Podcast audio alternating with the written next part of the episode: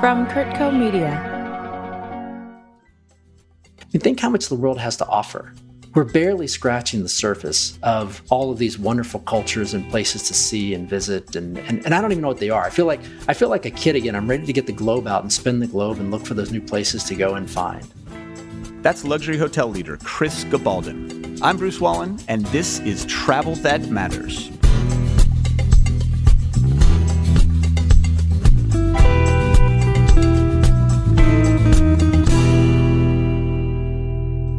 Everybody, and welcome to Travel That Matters. This is the podcast where we explore the world's most exceptional and meaningful travel experiences, and we meet some of the fascinating people who make them possible.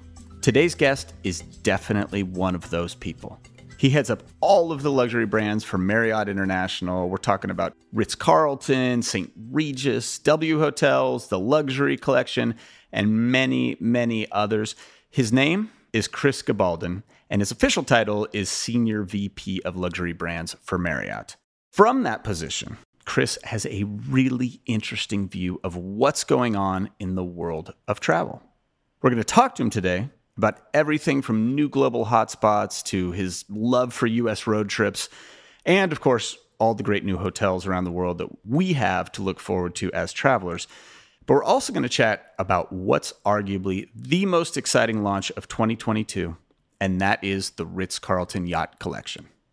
Now, this is Ritz Carlton's first foray into cruising, and it comes at an incredibly challenging time for the cruising industry. So, we're going to talk to Chris about how the industry is adapting, how his company's plans have had to change, and how Ritz Carlton will be doing things differently when their first ship sets sail next year. While we're on that subject, though, I want to know how do you feel about cruising? Do you love it? Hate it? There are definitely two camps on this topic, and I want to talk about that. So stick around after my conversation with Chris so we can chat more about the most divisive category in travel. But for now, let's hear what's new in the world of luxury travel with Chris Gabaldon. Chris, welcome to Travel That Matters. Thanks so much for joining us. It's great to be here. Thanks for having uh, having me on today. All right. First things first, you must be like me. Look, you wouldn't be doing what you do if you weren't, but you must be someone who truly loves hotels. What is it that you, that so many of us love about that hotel experience, especially in like a you know a grand city hotel and that that type of setting? I, you know, you know, somebody asked me that. A friend of mine asked me that a while back, and I remember loving hotels literally the hotels. I love travel for a, a, million reasons we can talk about, but I remember loving hotels since I was a little kid, right? Just the design or the architecture or, you know, the activity or the people. There's just so much going on in these places, right? And it's, it's this convergence of people coming together. And I just think the design and the, the grand nature of some of them, the intimate nature of some of them. And you're right, the city hotels to me can be so special, right? Some of these hotels go back hundreds of years. I think about the St. Regis in New York. That hotel's been around for over 100 years, right? We're in the middle of a global pandemic, but hotels like that have seen other global pandemics. They've seen multiple wars. They've been through other tragedies and they have stood the test of time. To me, that's a fascinating thought that people have embraced and loved travel forever. And some of those monuments are still there. That is definitely comforting, especially these days. And well, you know, I'm always always comfortable in the St. Regis, New York, of course, but a big part of why we travel is to discover new things, right? So like go to new places. Like what do you love about that part? What motivates you as a traveler? I love the idea of exploring and finding something new. And quite frankly, it doesn't even have to always be glamorous. It just needs to be something new, different, special, something that I haven't seen before, right? You know, give an example in the last couple of years, a lot of it's just getting in the car and driving and discovering little towns along the coast, driving up into New England, right? Finding little tiny villages and you know, having a, a, beer in a pub or taking a walk on the seaside and discovering towns that you just kind of didn't get to before. You know, I was in Kennebunk, Maine, and it was a beautiful little town. And, you know, we traveled up and down the coast. And so I think that was sort of just more recent adventures. You know, previously, I, I think it's the idea of trying to get into the islands or getting over into Europe. I'm excited about what's going on in Europe. Know everybody wants to return to Italy, but I'm looking forward to getting back on the road and finding some of those those new cities, right? Getting into Belgrade and getting we're opening, we just opened a hotel in Budapest. And so I'm excited about getting back into some of those places. You know, I think you brought up the point about driving and, and discovering new places on the road. And I think, look, we all want to get back to that point where we're getting to different countries and everything. But I, I just had an experience like that where, you know, I'm in Puerto Vallarta right now, as you know. We drove down here instead of flying. And uh, it was such a different experience. I got to say, like, we, we could have easily flown down and gotten settled here and had a wonderful experience. But the fact that we kind of experienced everything from point A to point B, changed everything. I mean, it, it, really like we saw parts of Mexico that we would have never seen. We saw parts of the US that we would have never seen. Patagonia, Arizona. I'd never even heard of it. Beautiful place. it turns out it's a beautiful place. So I, I just I, I love that idea. I don't want to do it all the time, but I love that idea of driving to a destination and discovering everything along the way. You know, I drove my son home from California he was working out west in the fall of last year and and instead of flying him out and flying him back we we drove him right? Partly because of the pandemic but partly just for the pure love of getting in the car and seeing what happens in a little town or stopping at a roadside diner and having a burger and and just experiencing life in a different way. So okay but let's face it roadside diners and and and burgers are not your forte. You run a massive luxury portfolio here. Talk to me a bit about luxury travel. Like, how do you define luxury travel? First of all, look, it's something that has proven there's an insatiable demand for it. What do people really want to spend their money on today? They want to spend it on gaining experiences, building memories, building adventures, discovering the world. And that has been accelerated through the pandemic. To me, luxury travel is really all about the ability to deliver something that's personal, something that's intimate, something that creates time, creates memories. It's that ability to reach someone close in their heart and develop and, and build those emotions that you get. You know that emotion. You've been there, you've had it. When you walk into a new destination, when you interact with local people, it elicits a feeling inside of you that you don't replicate from just sort of a standard functional trip. And I think that the demand for that is only growing. And it's growing not only from your traditional sources, right? It's not about just those that are traveling from Europe or traveling from the United States, but the wealth that's being created, whether it's in Latin America or in Africa, certainly in the Middle East, throughout Asia, is creating this tremendous demand for luxury travel globally. So, you know, obviously your position, you you kind of have a bird's eye view of of what's going on in luxury hotel world specifically. What are you seeing in terms of I mean, the different markets for the travelers themselves, but what about the the destinations? Are there new destinations, emerging markets, things like that, places that are, you know, having some kind of a renaissance? What are you seeing? So, well, look, everybody's dying to get back to the, the, places that were hot before, right? So, the big cities, the gateways that we were talking about, everyone discovered local, right? So local, I don't think is a short term trend. So I think you're going to see continued travel into these second tier cities. These types of markets where there's usually some sort of local culture, history, a scene of some sort. People are really discovering those. And I think that's here for a long time. The same thing is true of the mountains, the beaches, etc. Beyond that, I think that the bucket list travel is now going to start coming back. Now, I, obviously, we're delayed a little bit because COVID is more impactful than I think we had hoped a year ago. But when people get back on the road, I think they're going to accelerate their demand. And so, uh, obviously, going back to Europe, but you hear a lot about Africa. You hear an awful lot about Cairo. You hear an awful lot about the southern part of South America, right? Getting back down into Patagonia, those areas. Again, you go to local concepts first, and then I think people are going to go big because they're going to get those things back into their bucket list that they had been waiting for and they've been trying to plan that perfect time for. I actually had Lindsey Ueberroth, you know, from Preferred Hotels and Resorts on on the show a few weeks back. And she said something that I loved, and it's basically that the concept of the bucket list is dead. It's like now is the time. People have realized, like, what am I waiting for? You know, that trip to Africa, that trip to Antarctica, whatever it is, these big, big ticket trips. People are pulling the trigger now, or you know, at least making plans for a couple years out or a year out. Are you seeing that, like from from your position?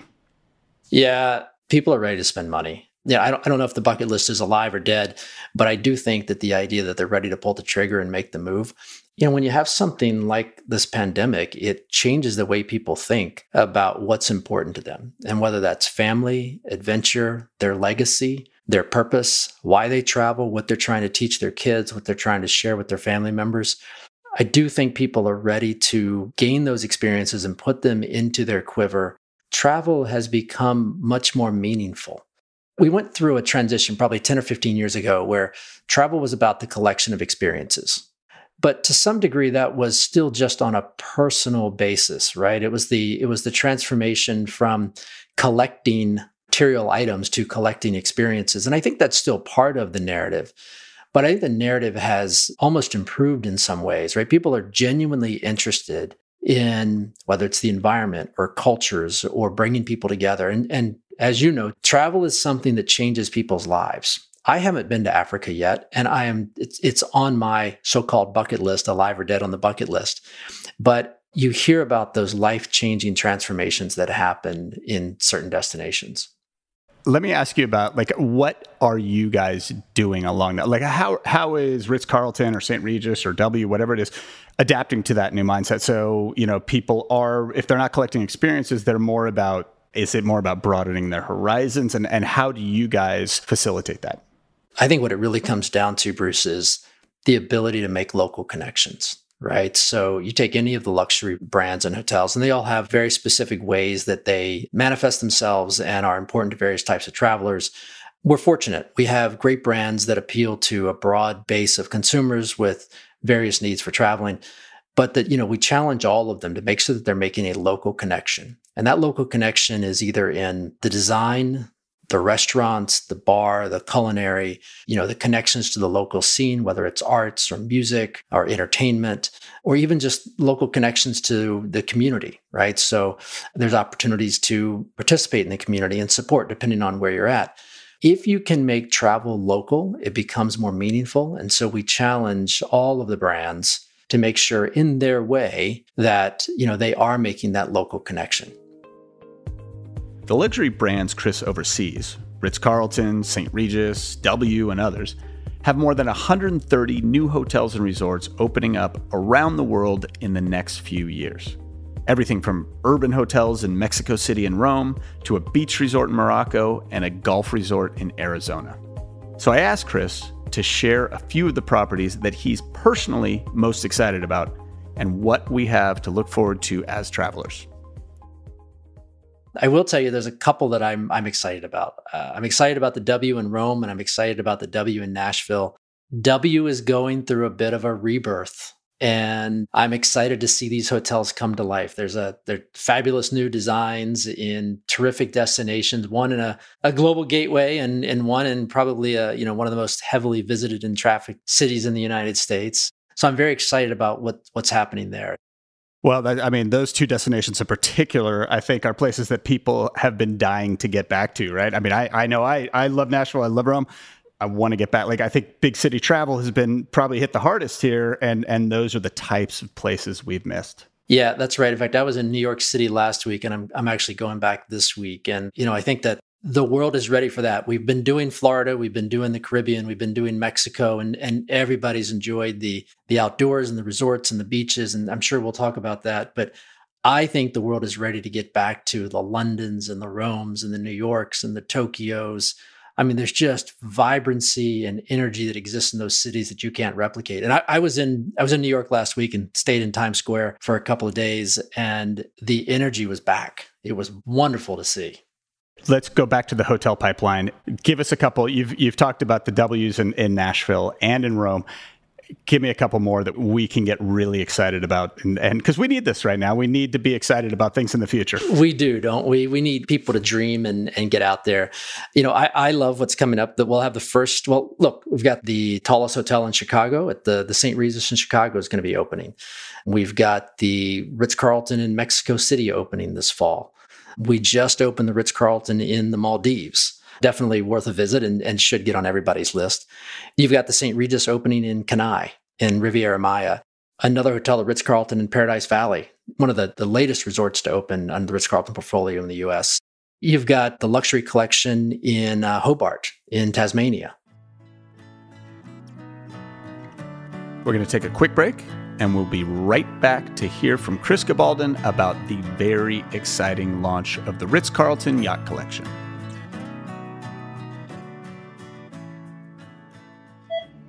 On medicine, we're still practicing. Join Dr. Stephen Tabak and Bill Curtis for real conversations with the medical professionals who have their finger on the pulse of healthcare in the modern world. Available on all your favorite podcasting platforms. Produced by CurtCo Media. Welcome back to my conversation with Marriott International's Chris Gabaldon.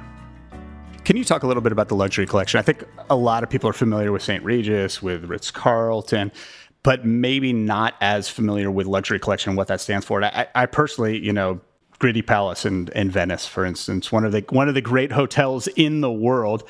It's a luxury collection property, and I think that maybe people don't understand that the luxury collection properties are right there with anything else. So, just tell us a little bit about that brand and what uh, some of the things you have coming up there.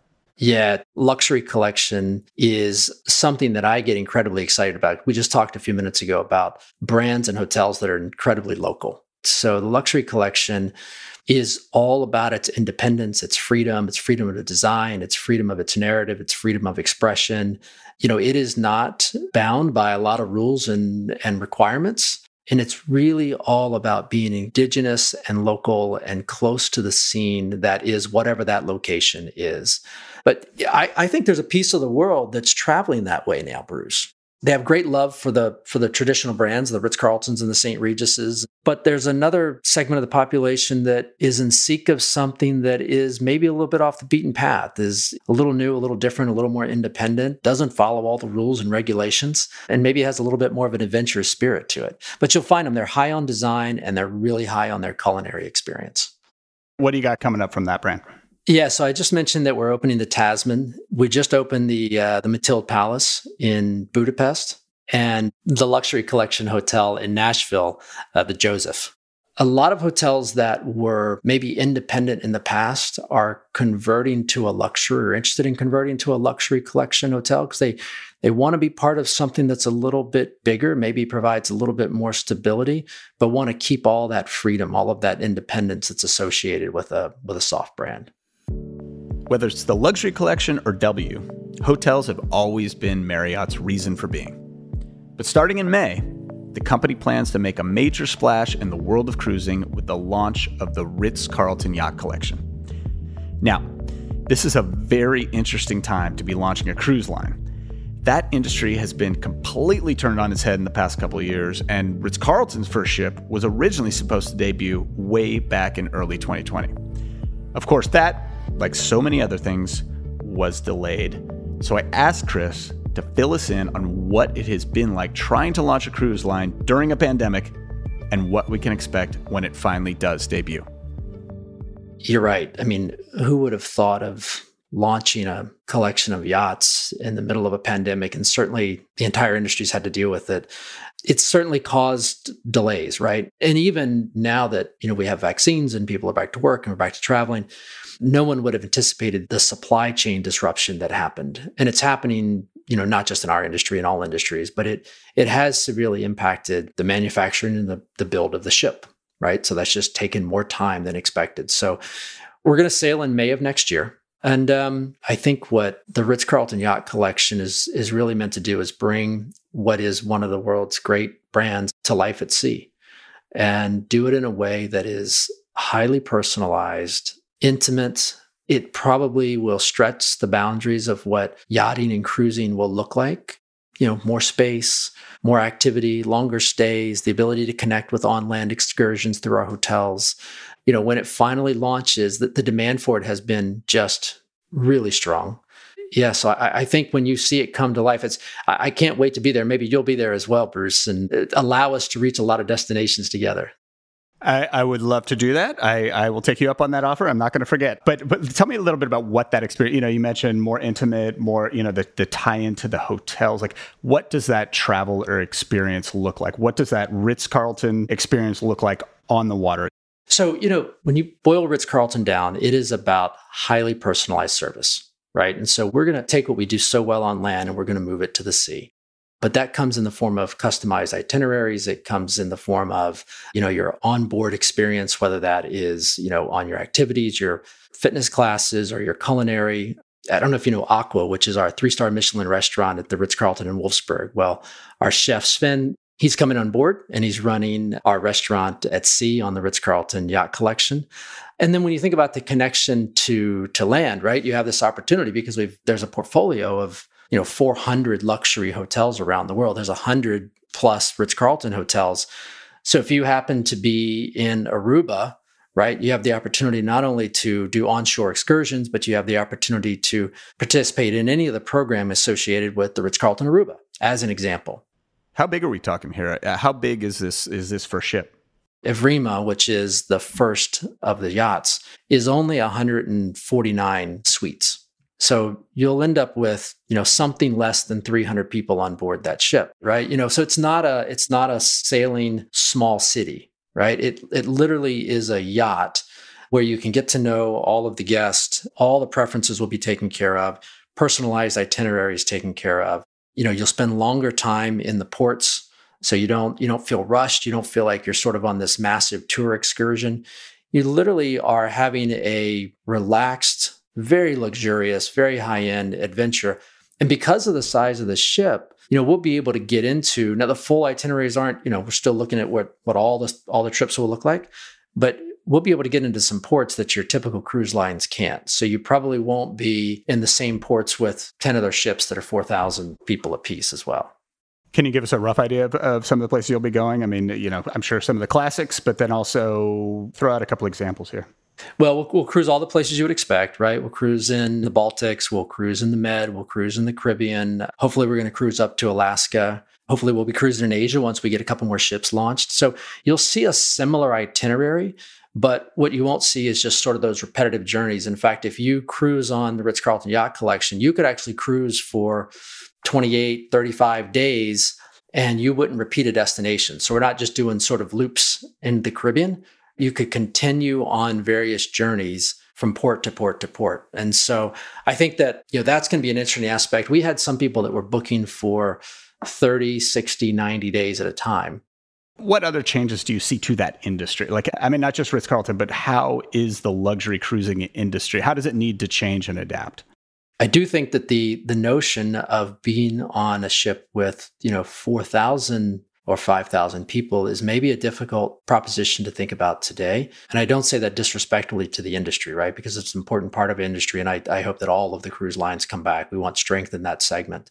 But I do think it's going to force the business to think about what does cruising feel like in the future? And, you know, if the travel continues to move to the high end of the, of the industry, then those more intimate, you know, more space, smaller ships, more flexible itineraries, I think are probably something that's going to come to life. I also think you're seeing people that are, you know, they're not necessarily cruising, in, at least in, in the segment we're looking at, they're not cruising only for the sake of being on the ship. They're cruising for the destination.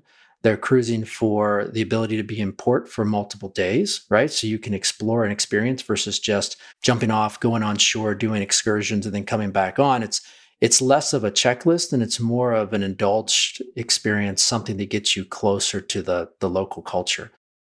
So let me ask you this with cruising coming back, with everything else coming back, aside from COVID, what is it that concerns you the most about the future of travel? You know, I think in the short term, it's bringing the experts back into the business, right? Our business was devastated. Let's just be frank about it, right? I've been in the business for 30 years and We've been through multiple wars, other viruses and pandemics, the Great Recession, financial crisis, and nothing has had the impact on the business the way that this has. And so I'm concerned about our ability to make sure we bring back the highly trained people that were passionate and loved our business.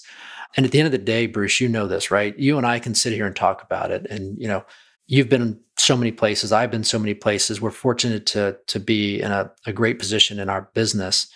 But the people that really make travel special are the housekeepers and the room attendants and the people that work in in room dining, our chefs and our culinarians and our wait staff and um, people that work at the front desk and our concierge. Those are the ones that make travel special. When someone goes and stays at a St. Regis or a JW Marriott, they don't call me, they don't talk to me. They talk to the concierge, they talk to the front desk agent, they talk to the bellman, they ask what's the right place to go, where's the best place to eat. And that's what worries me the most is making sure we can bring all those people back into this business. And we are. It's happening, it's happening slowly, but that is that is a concern. And it, it will come back because it's a very it's a very special industry. And when you work in this industry, it's in your blood and you're very passionate about it. And and you can't get that same feeling in in a lot of other industries. People in hospitality genuinely care about great service and great experience and connections with people. They love to just talk to people and, and do the right thing by them. I think if there is a silver lining to all this, it's that people, both people in the industry and the travelers have gained a greater appreciation for every single person in that hotel staff, every single person in the tour operator, whatever it is, the housekeepers, the the bellboy. It's kind of come to light just how important every single person is in this chain. And, uh, you know, I certainly have, and I, I think a, I speak for a lot of people that there's been a greater appreciation for, for everybody involved in this industry. Yeah, and I, and I would encourage the listeners of your show to to think about that. It's these are people that have built their lives and their careers by providing great hospitality. They are working so hard these days to to bring it back. They're working harder than I am. They're probably working harder than you are. They're working harder than all of us in in these types of jobs. And they will bring this business back because they actually care on a one to one basis. They personally care about travel. Okay, so continuing on that positive, optimistic note, like what what are you most excited about with it? You know, the future of travel, luxury travel, whatever it is. What excites you the most? Travel makes you dream, right? And travel gets people excited. It builds energy. You know, also the world is full of problems today. And we see them, and, and I think a lot of it is lack of knowledge, lack of understanding. Travel fixes that. Travel fixes that. When you go and experience cultures, when you go and talk people and you sit down and have a glass of wine with them, or you talk to locals, you get a much greater appreciation. So there's a lot of things that, that luxury travelers could spend their money on. And they're choosing to do it in travel because they understand the emotional aspect of it. And so I think you're going to see destinations open up all over the world. I was listening to one of your other podcasts and they were talking about the over travel and over tourism in some places. And, and I think that that could be an issue in some locations, but I, I think you're going to continue to find all of these undiscovered destinations around the world. I mean, think how much the world has to offer. We're barely scratching the surface of all of these wonderful cultures and places to see and visit. And, and, and I don't even know what they are. I feel like I feel like a kid again. I'm ready to get the globe out and spin the globe and look for those new places to go and find. Well, on that note, I think we should all go find a globe, spin it, and start dreaming again about where we're going next. Chris, thank you so much for joining us. Great to hear all the updates, all your insights. Really enjoyed the time with you. Thank you. Bruce, thank you. And now for the Wallin wrap up. So great hearing from Chris Gabaldon today about all the cool hotels and resorts that they've got going on all around the world, but also to hear about the Ritz Carlton Yacht Collection and what it's like to launch a cruise line during a global pandemic. Now, I know there are two absolutely separate camps here those who love cruising and those who absolutely hate it and swear they would never, ever go on a cruise. Honestly, I think I fall somewhere in between. I enjoy it. I've been on Seabourn, I've been on Silversea, I've been on smaller boats like Aqua Expedition cruises, and I love it. Now, do I want to go on a cruise every time I go on a trip? Definitely not. But there is a time and place for it. I think it's an important part of the industry. And I think it's an important option for people who are older, maybe less mobile, and want to get to all these places that we all want to see. So, I'm a big fan when the time is right. And now probably is the right time right? We've all all had a forced break from it. It's that industry has struggled more than others, but there's a lot of exciting things to look forward to. We have, in addition to Ritz Carlton launching in May, Crystal Cruises just launched its Endeavor yacht. We've got Aqua Expeditions just launched a new ship in the Amazon. Emerald, Viking, they both have new ocean liners coming out early next year. So there's a lot to look forward to. What are you excited about in the world of cruising? Shoot me an email, bruce at curtco.com, or hit us up on Twitter at Travel with Bruce and let us know what you're most excited about in the world of cruising. We'd love to hear from you, and we would love to see you out on the seas. We'd like to thank Chris Gabaldon for joining us today on Travel That Matters. For more information on the hotels and cruise ships that we talked about today, check out our show notes or visit curtco.com. This show is produced for CurtCo Media by AJ Mosley and Dara Stone. Music by Joey Salvia. I'm Bruce Wallin, and we will see you down the road.